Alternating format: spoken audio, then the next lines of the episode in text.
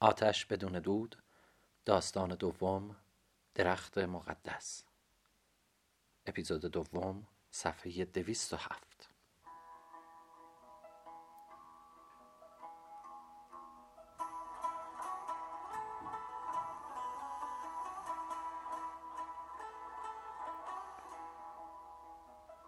آویلر تو رنج گفتن را انتخاب کن و چیزی برای دیگران باقی بگذار. آویلر آرام و به یادآورانه شروع می کرد تا می رسید به لب چاه. پدرم رو به من کرد و گفت پسر این چاه را با دستهای خودم کندم با همین دستها. هیچ وقت نگذار این چاه به دست گوکلان ها بیفتد. این حرف را قبلا هم بارها به من گفته بود. هر وقت لب چاه می آمدیم همین حرف را می زد انگار یادش می رفت که گفته یا از این حرف خیلی خوشش می آمد یا دوست داشت بگوید و مرا برانگیزد تا پس از مرگش به قیمت خونم نگهبان چاه باشم. پس از آن روز فارس ها را هم می گفت گوکلان ها و فارس ها اما آن روز فقط گوکلان ها را گفت و بعد دلو را بالا برد و آب را ریخت روی سرش و بعد من از کنارم صدایی شنیدم. سر برگرداندم و دیدم سه نفر هایشان را دراز کردند طرف پدرم. زدند. هر سه با هم. از پشت. برای کشتن یا کشته شدن آمده بودند. و هر سه دویدند و رفتند. من تیر انداختن بلد بودم اما فرصت نداشتم. من صورتهایشان را در همان یک لحظه دیدم و هرگز فراموش نکردم. هرگز.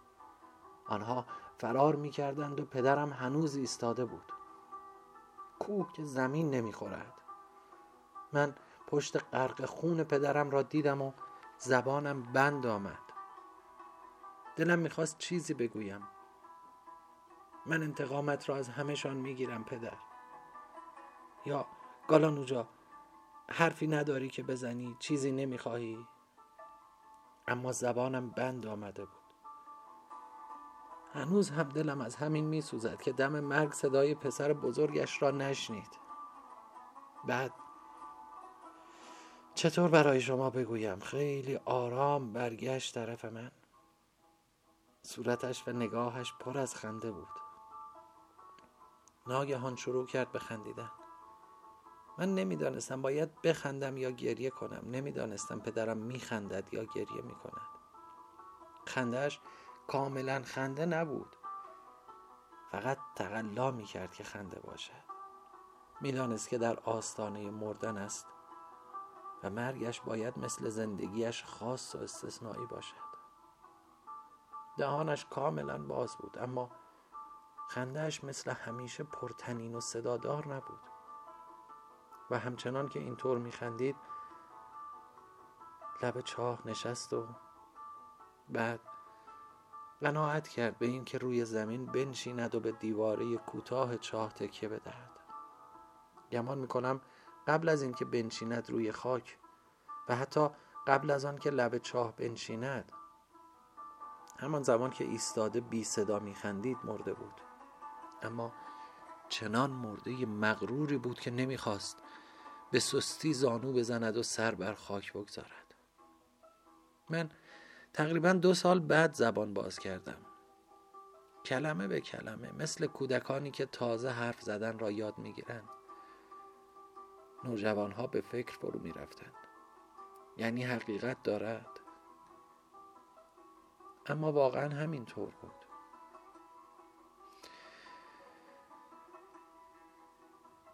این گالان از خودش چه تصویر و تصوری داشته که اینقدر به او احترام میگذاشته؟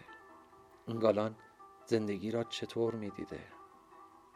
نوجوانها به اینها فکر می‌کردند و باز از خود میپرسیدند چطور درباره همه چیز قضاوت می‌کرده و چگونه چون این مردی به دام سولمازوچی گوکلانی میافتد و تا دم مرگ در اسارت او باقی میماند؟ آقویلر اگر خسته نیستی از سولمازوچی برای من حرف بزن. مادرم سولماز. زن نبود. افسانه بود. و هنوز هم هست. توی تمام صحرا چه کسی را پیدا می کنید که ده ها قصه درباره سولمازوچی نداند و نگوید؟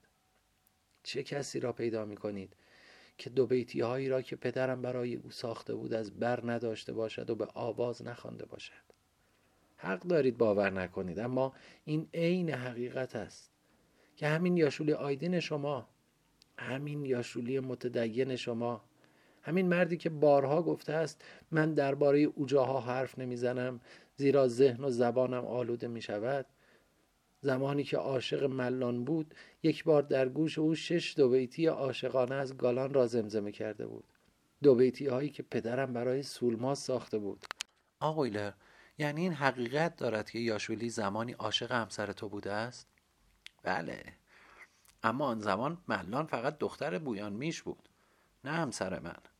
و آیدین هم هنوز یاشولی نشده بود.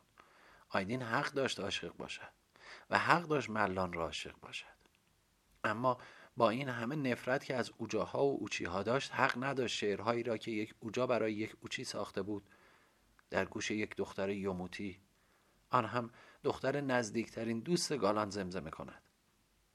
آیدین بر سر سفره اندیشه گالان می نشست و صاحب سفره را نفرین می کرد این ناجوان مردی است. عجیب است واقعا. خیلی عجیب. آقویلر به ملان نگاه می کرد و می گفت مادر پالاز حرف بزن. برایشان حرف بزن. به آنها بگو که آیدین چرا تا این حد از من و بچه های من متنفر است؟ چرا دائما یوموت ها را علیه خانواده اوجاها تحریک می کند و بگو که چگونه شکست های شخصیش را زیر پوشش دین پنهان می کند و به عقده هایش لباس خیرخواهی می پوشاند. ملان لبخندی می‌زد و با وقار می گفت به زمان باگذار می کنیم آق اویلر همه چیز برملا خواهد شد. خودت را اینطور عذاب نده. پس آقویلر می پرداخت به ماجرای مرگ سولماز و می گفت تا می رسید به آنجا که من, خی... من خیره مانده بودم و قافل از پهلوی راستم صدایی شنیدم. نگاه کردم. همان سومی بود که تفنگ به دست میدوید. میدوید به طرف مادرم. او اصلا مرا ندیده بود. من قراول رفتم و ماشه را کشیدم و صدای تیر خودم و صدای یک تیر دیگر را شنیدم. من نتوانسته بودم درست بزنم. اما او زده بود. مادرم ایستاد بعد نشست. او مرگ را منتظر بود بعد از گالان. بعد از گالان دیگر کاری با دنیا نداشت مگر کشتن کشندگان شوهرش. مادرم دم مرگ با صدای افتاده مهربان به من گفت فرار کن فرار کن آقویلر حرفم را گوش کن زود باش زود باش. من فرار کردم و هنوز چند قدم ندویده بودم که پیرمردی را دیدم که به سوی کشتارگاه کشتارگاه نزدیکترین خیشان خود می آمد. او پدر بزرگ من بود. این را بعدها دانستم و آمده بود تا کنار عزیزش بمیرد. کنار سولمازش. درست همانطور که پدر بزرگ دیگرم می‌گویند افتان و خیزان آمده بود تا کنار گالان اوجایش بمیرد و مرده بود. تلخ نیست. می‌بینید که این جنگ به راستی بی دلیلی که میان دو قبیله شریف ترکمن وجود دارد به خاطر چند سنگ آسیاب یک تکه زمین یک چراگاه یا دو برادر که کشته شدند چه بر سر ما آورده است؟ آیا من و برادرم آخشام گلن حق نداریم کاری کنیم که این جنگ تمام بشود؟ حق نداریم؟ و آیا این مردم ستم کشیده ترکمن جنگی مهمتر از جنگ های احمقانه قبیله‌ای در پیش رو ندارند؟ اگر زمانی هویت و امتیازات, قبیله‌ای اهمیتی عظیم داشت آیا امروز این اهمیت به مسائل دیگری منتقل نشده است؟ اگر ما خلق ترکمن را به فکر کردن و بیشتر فکر کردن درباره آینده وادار کنیم به زودی خواهیم دید که مسئله قبایل ترکمن هم مانند ماجراهای گالان و سولماز به افسانه ها خواهد پیوست. و الا دشمن همیشه از این نقطه ضعف تاریخی ما رزیلانه استفاده خواهد کرد و ما را در لحظه هایی که باید در طلب حق راستین خود بایشیم به جان هم خواهد انداخت. اگر, اگر آقویلر اشتباه می کند به او بگویید تا دیگر این همه خون نخورد و درد نکشد. خیلی ها می‌گویند حق با توست آقویلر ما هم فکر می‌کنیم. بعد بعد از کشته شدن گالان و سولماز باید این اتفاق ها بیفتد. تو برای ما بگو بعد از کشته شدن گالان و سولماز چه پیش آمد؟ من در ده سالگی و برادر کوچکم آخشامگلن در هشت سالگی یتیم شدیم. یتیم کامل از اوجاها که روزگاری مغرورترین و نیرومندترین خاندان صحرا بودند جز دو بچه بی بزرگتر کسی باقی نمانده بود. یکی بی زبان و یکی خاموش و کم حرف. باقی که از آن فقط دو نهال نازک باقی مانده باشد دیگر باغ نیست. ما را بویان میش بزرگ کرد. بویان میش که بعد از پدرم به آقویلری اوبه خلوت و خاموش اینچه برون رسید. اما هرگز این مقام را قبول نکرد. او در حق ما به راستی پدری کرد و ما را چنان نگه داشت که انگار بسیار عزیزتر از بچه های خودش بودیم.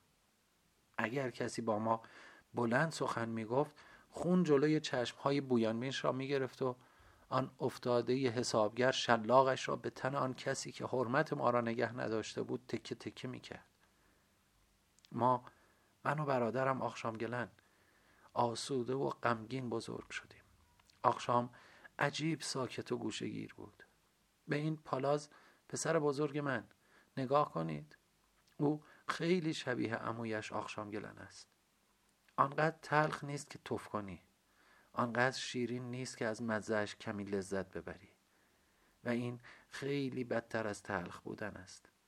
گاهی فکر می کردم که آخشام هیچ کس را دوست ندارد. و مرا هم. اما داشت. مرا نه فقط برادر بزرگ بلکه پدر و همه چیز خودش می‌دانست.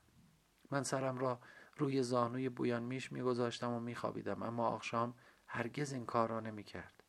و سرش را فقط روی زانوی من میگذاشت. گریه داشت. اما هیچ وقت گریه نمی‌کرد. محبت داشت. اما محبتش را همیشه پنهان نگه می داشت چیزی نمی گفت چیزی نمی خواست و از هیچ کس شکایت نمی کرد او یک یتیم تمام ایار بود و فقط یتیم بودنش را نشان می‌داد. سر سفره بویان میش که می نشست تا غذایش را جلویش نمیگذاشتیم چیزی نمی‌خورد. و اگر دیگری هم میگذاشت باز هم نمی‌خورد. و سرش را هم بلند نمی‌کرد تا با نگاه غمگینش به من بگوید که فقط از دست من غذا را قبول می کند بعدها که بزرگ و بزرگتر شد و گله های پدر را زیر و بال و پر گرفت باز هم همین طور بود. او عذابم می‌داد و دردم را بیشتر می‌کشید. سرش فریاد میکشیدم آخشام این چطور زندگی کردن است؟ انسان که دوبار به دنیا نمی آید دوبار مزه زندگی را نمی چشد دوبار فرصت انتخاب کردن پیدا نمی کند آخر تو انسانی یا برگ درخت؟ چرا حرف نمی‌زنی؟ چرا اسب نمیتازی؟ چرا تیر نمیاندازی؟ چرا نمیخندی؟ چرا نمیرقصی؟ چرا با دیگران نمیآمیزی؟ قصه قصه های تو آخشام عاقبت مرا هم از پای در میآورد. آخشام آهسته و زیر لب می‌گفت آقویلر همه چیز خوب است. من گله ای ندارم و چیزی نمی‌خواهم. تو هم از آخشام نخواه که چیزی بیش از این باشد. اما وقتی باز جنگیدن با گوکلانها را شروع کردم آخشام ناگهان زبان خشونت باز کرد و فریاد زد. آقویلر آقویلر دیوانه دست بردار از آدم کشی بگذر و راه پدرمان را در پیش نگیر. با مغز خودت فکر کن. نه با مغز پوسیده گذشتگان مگذار که اراده مردگان به جای اراده تو بنشیند. به راهی که آنها رفتند باز رفتنش به تو تحمیل شود. ما به خاطر گالان چه بدبختی کشیدیم؟ کافی نیست؟ آقویلر شما آن کسی را که مادرتان را کشته بود و از کشندگان پدرتان هم بود زنده رها کردید و به این برون برگشتید؟ شما او را خوب می شناختید چون دو بار دیده بودید. آیا دیگر هرگز به سراغش نرفتید؟ چطور نرفتن؟ من درباره چه چیز حرف می‌زنم؟ مگر نمی‌گویم که خونخواهی آغاز کردم ها؟ من مدتی بعد دانستم که آن مرد هم برادر زن دایی من بوده و این را از یاد نبردم تا 25 ساله شدم. کینه پانزده ساله فکرش را بکنید. یک روز بلوت پسر بویانمیش را برداشتم و مثل مادرم به سرزمین گوکلان ها رفتم. و همان کاری را کردم که سولماز کرده بود. آنقدر گشتم تا آن مرد را پیدا کردم. و باز هم همان ماجرا پیش آمد. بدا به حال من بدا به حال من. من کشتم و بلود کشته شد. گویی تقدیر کاری جز فاجعه آفریدن نداشته است. از همین سفر که برگشتم آخشام در برابرم ایستاد و آن حرفها را زد و بعد هم رفت که رفت. آقایله خیلی ها می‌گویند اراده سولماز حاکم بر اراده گالان بوده است و تمایلات غیرعادی سولماز باعث خیلی از مصائب شده. آیا این حرف می‌تواند حقیقت داشته باشد؟ اگر پیش از به دنیا آمدن سولماز هم اراده سولماز می توانسته گوکلان ها و یموت ها را به جان هم بیاندازد این حرف حقیقت دارد. بویان میش خیلی ها می‌گویند اگر سولماز از گالان می‌خواست که دست از گوکلان کشی بردارد او میپذیرفت. و آن ماجراهای غمآور خیلی زودتر به پایان می‌رسید. به پایانی خوش. آیا به نظر تو این حرف صحیح است؟ ابدا. کسانی که این حرف را می‌زنند گالان را مطلقا نمی‌شناسند. گالان به تسلیم شدگان التماس کنندگان و زعفا رحم نمی کرد و این مسئله را سولماز بهتر از هر کسی می‌دانست. این درست است که گالان منتظر خواهش سولماز بود اما نه به این دلیل که بعد از آن خواست را بپذیرد. کنار سولماز دراز بکشد و بگوید عزیز دلم خواهش کردی مسئله حل شد. حالا دیگر من پیک آشتی به گومیشان میفرستم. نه نه. اگر جنگ چند سالی متوقف شد صرفا به خاطر رفتار خونسردانه سولماز بود. و اگر از نو افروخته شد به دلیل آن بود که همه چیز در بلا تکلیفی فرو مانده بود. نه قالبی وجود داشت نه مغلوبی. و این حالتی نبود که دوام پذیر باشد. در جنگ آخر قالب و مغلوب مشخص شد. بله. قالب مردمی بودند که از شر جنگجویان بدکینه خود آسوده شدند و مغلوب همان کینه بود که نابود شد. شد؟ واقعا شد؟ بله. اما نه کاملا. اگر هنوز هم گهگاه تیری در می رود و ترکمنی به خاک می افتد به خاطر تهمانده همان کینه است. انگار که انگشت مرده از خاک بیرون مانده است. این آتمیش پسر کوچک آقویلر و نوه وحشی من. کم سن و سال خود شماست. همان انگشت مرده است که از خاک بیرون مانده.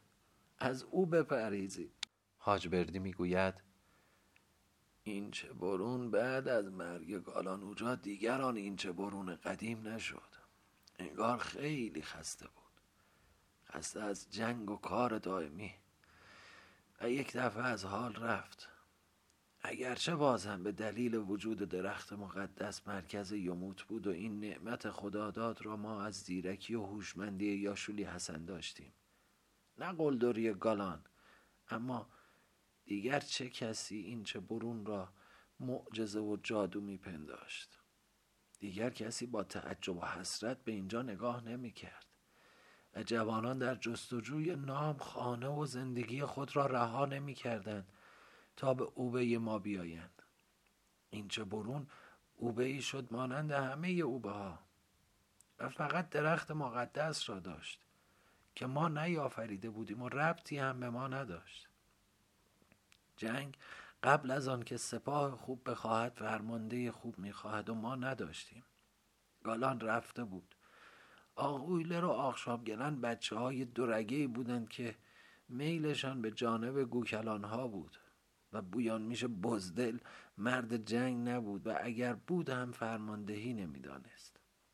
و اینطور شد که این چه برون افسانه آهسته آهسته توی لاک خودش فرو رفت و اسم و رسم قریبش را از دست داد. تو حاج بردی دلت نمی‌خواست که باز هم یموت ها و گوکلان با هم بجنگند؟ من دلم می‌خواست. هنوزم می‌خواهد. که خاک گوکلان مال ما باشد و ما هم راهی به دریا داشته باشیم. تو دشمن گالان بودی اما مثل او فکر می‌کنی اینطور نیست؟ گالان جانوری بود که خوب می جنگید و خوب رهبری می کرد البته پیش از آن که هار شود. همین. بویان میش یکی از جنگجویان قدیمی اینچه برون می‌گوید بویان میش مرد جنگ نبود. و یا دست کم فرماندهی نمی‌دانست. و اگر جز این بود بعد از گالان کارش را پی می‌گرفت و تفنگ ها زنگ نمی‌زد. دروغ می‌گوید. نه این فقط یک عقیده است. نمی‌گویم دروغ می‌گوید. چرا که ترکمن دروغ نمی‌گوید. اما این عقیده است که بویان میشان را قبول ندارد. کدام جنگجوی قدیمی توی این چه برون باقی مانده است که بتواند این حرف را بزند؟ او حتم بدانید که یک فراری از جنگ است نه یک مرد میدان. جنگجویان قدیمی همه کشته شدند. فقط ترسوها زنده ماندند تا درباره شجاعتها و دلاوری های خیالیشان پرحرفی کنند. ما در این چه برون حتی یک جنگجوی قدیمی نداریم و نباید هم داشته باشیم. اینطور به من نگاه نکنید مقصودتان را می‌فهمم. من همیشه مسئولیت نگهبانی از این چه را بر عهده داشتم. و این کار کوچکی نبود. از همه اینها که بگذریم جنگ قبل از آن که سپاه و فرمانده خوب بخواهد دلیل خوب می‌خواهد. ما دیگر دلیلی برای در افتادن با گوکلان ها نداشتیم. سولماز را کشتند. قبول. اما سولماز از خودشان بود. نه از ما. این گوکلان بود که از گوکلان انتقام می گرفت و این قوم و خیش ها بودند که به جان هم افتاده بودند. به یمود چه ربطی داشت؟ بعد از گالان گوکلان ها هیچ کاری به کار ما نداشتند. نه یک وجب از زمین های ما را گرفتند. نه گله به چراگاه های ما فرستادند. نه یک قطره آب بیشتر خواستند. نه گاو و گوسفند دزدیدند و نه آدم کشتند. خیلی هم آهسته می آمدند و آهسته می رفتند تا برخوردی پیش نیاید. انتقام خون برادرزن یت میشوچی را هم از ما نگرفتند. گرچه پسر من و آقویله رو را کشته بودند. می‌دانید من نمی‌گویم آنها خوب شده بودند نه. آنها با شهری ها کنار آمده بودند و نقشه های بدی هم داشتند. هنوز هم دارند اما به پای ما که نمی پیچیدند آن وقتها اگر گاهی هم دست بر غذا خطایی ازشان سر می‌زد من در تلافی کوتاه نمی آمدم همه مردم یموت این را می دانند به جز همان جنگجوی قدیمی شما که چون نمی جنگیده از جنگ هم خبری نداشته و ندارد. اما جنگ طولانی مداوم؟ نه. ما هم احتیاج داشتیم به خودمان برسیم. زمین های بیشتری را دین بکاریم. اسب جمع کنیم و پرورش بدهیم. تفنگ نو بسازیم و پیدا کنیم. جنگ با دست خالی که نمی شود. جنگ با شکم خالی هم نمی شود. آقویلر آیا این حرف های بویانمیش در جواب آن جنگجوی قدیمی درست است؟ راستش من هم نمی‌دانم شما با کدام جنگجوی قدیمی حرف زده اید شاید مقصودتان حاج بردی است که من هم درباره بزدلی ها و میدان گریزی هایش خیلی چیزها شنیدم. اما در جمع حق با هر دو یاد خواست. بویانمیش همانطور که پیش از این هم به شما گفتم مرد جنگ نبود و الا همان دلایلی که گالان را به ترکتازی وادار می‌کرد برای بویانمیش هم وجود داشت. راه رفتن به دریا و راه رفتن به دریا و یکی کردن صحرا از راه تسلط یک قبیله بر همه قبایل که البته محرک های احمقانه ای بود اما بود. و نکته مهمتر این که جنگ با شکم خالی جنگ است. با شکم پر که نمی شود نفس کشید چه برسد به تفنگ؟ و اصلا خیلی ها فقط به این دلیل که شکمشان خالی است و خوراکشان را دیگران خوردن می جنگند اینطور نیست؟ اما آقویلر خود شما هم جنگیدن با گوکلان ها را رد می کنید و خود شما هم از در افتادن با آنها تفره رفته اید اینطور نیست؟ نگویید تفره رفتم این وصله است که به جامعه هیچ کدام از اوجاها نمی چسبد در زمان من برای نجنگیدن دلیل کافی وجود داشت و دارد. من و برادرم آخشام گلن بعد از مدتها تفکر به این نتیجه رسیدیم که صحرا برای آنکه بماند و زنده بماند به اتحاد احتیاج دارد. اتحادی بر اساس تصاوی حقوق قبایل نه تسلط یکی بر دیگری. و ما دو نفر در آستانه همین راهیم. آن شب برایتان از برخورد آخشام با خودم حرف زدم و گفتم که آخشام تصمیم گرفت برود. خیر پیش برادر. کجا می روی؟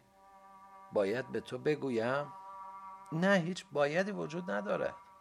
بنا به رسم پرسیدم نه به دلیلی دیگر. می‌روم به گومیشان. گومیشان؟ مگر دیوانه شده ای آقشام؟ با دست خالی بدون تفنگ به گومیشان گوکلانی ها می روی که چه کنی؟ خودکشی؟ می روم که زندگی کنم نه خودکشی. فقط زندگی. تو بعد از پانزده سال که از مرگ مادرمان میگذشت انتقامش را از گوکلان ها گرفتی. من همچو کینه ای را نمی‌فهمم و هرگز نفهمیدم. من با غم قربت بزرگ شدم نه با کینه با درد تفرقه نه با میل و انتقام.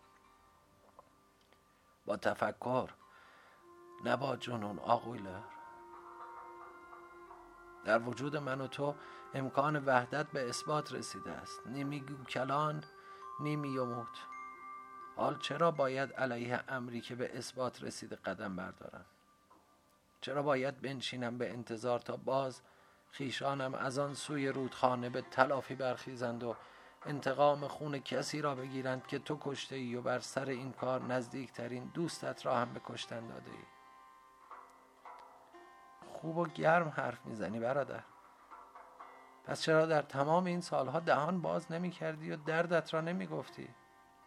وقتی کسی حرف نمی‌زند دلیل این نیست که نمی‌تواند حرف بزند و نمی‌تواند خوب حرف بزند. ضرورت گفتن مهم است نگفتن و امروز آن ضرورت وجود دارد. من از این ترکمن کشی ها خسته شدم برادر. خسته و بیزار. اما این چه برونی ها باز هم کف می‌زنند و خوشحال هستند. و اگر نبودند آق اویلری این چه برون را به عنوان نازش است به تو که هرگز دوستت نداشتند پیشکش نمی‌کردند. اینها قاتل خوب می‌خواهند. نکت خدای خوب. اما من که هنوز جوابشان را ندادم آخشام لاقل صبر کن حرف مرا هم بشنو بعد اگر خواستی از اینجا برو. گروگان باید به موقع برسد. و من به عنوان گروگان می‌روم تا راه انتقام جویی آنها را ببندم و نگذارم خون تازه ای به خاطر هیچ روی این خاک بریزد. از این گذشته. جواب تو به این چه برونی ها برای من چه اهمیت دارد؟ برای من عمل تو مهم است. که چه اینجا باشم چه نباشم چه اینجا باشم چه گومیشان و یا هر جای دیگر از آن با خبر می شدم. برادر اگر گروگان بروی منفور یموت می شوی و گالانوجا را بدنام می کنی. درست است کاملا درست. من این حرف مردم را با این خلق و خود دوست ندارم چرا آنها باید مرا دوست داشته باشند و منفور ندارند؟ اما از گالانوجا گفتی سرور جنگجویان یموت شاعر عاشق. هنوز خیلی زود است که ما بچه های گالان و نوکرهای دست به سینه آن خنجر کش وحشی درباره خوشنامی و بدنامیش حرفی بزنیم. باید از گوکلان ها پرسید که گالان گندم سوز تا چه حد خوشنام است. آق شام اگر پیش از این که این حرفت را برای آنها معنی کنی تو را بکشند چه؟ آن وقت چه می شود؟ مفت چنگ تو کت خدا آقولر چرا که در این صورت تو باز هم انتقام می‌گیری مثل پدرمان گالان. و از این کار هم لذت می‌بری مثل پدرمان گالان. اما اگر نکشند و پناه بدهند چه؟ آن وقت من در برابر تو قرار می‌گیرم. من برادر خوب تو آخشام گلن یتیم درد یتیمی چشیده. و هر وقت که فکر گوکلان کشی به سرت بزند یادت میافتد که باید برادر کشی کنی. و تو را ای آقویلر خوب می‌شناسم. با همه کینه و خشونتی که نشان می‌دهی اهل برادرکشی نیستی. اگر حالا احساس نمی کنی که گوکلان ها برادرهای تو هستند فردا که من در میان آنها و در کنارشان باشم حتما احساس می‌کنی.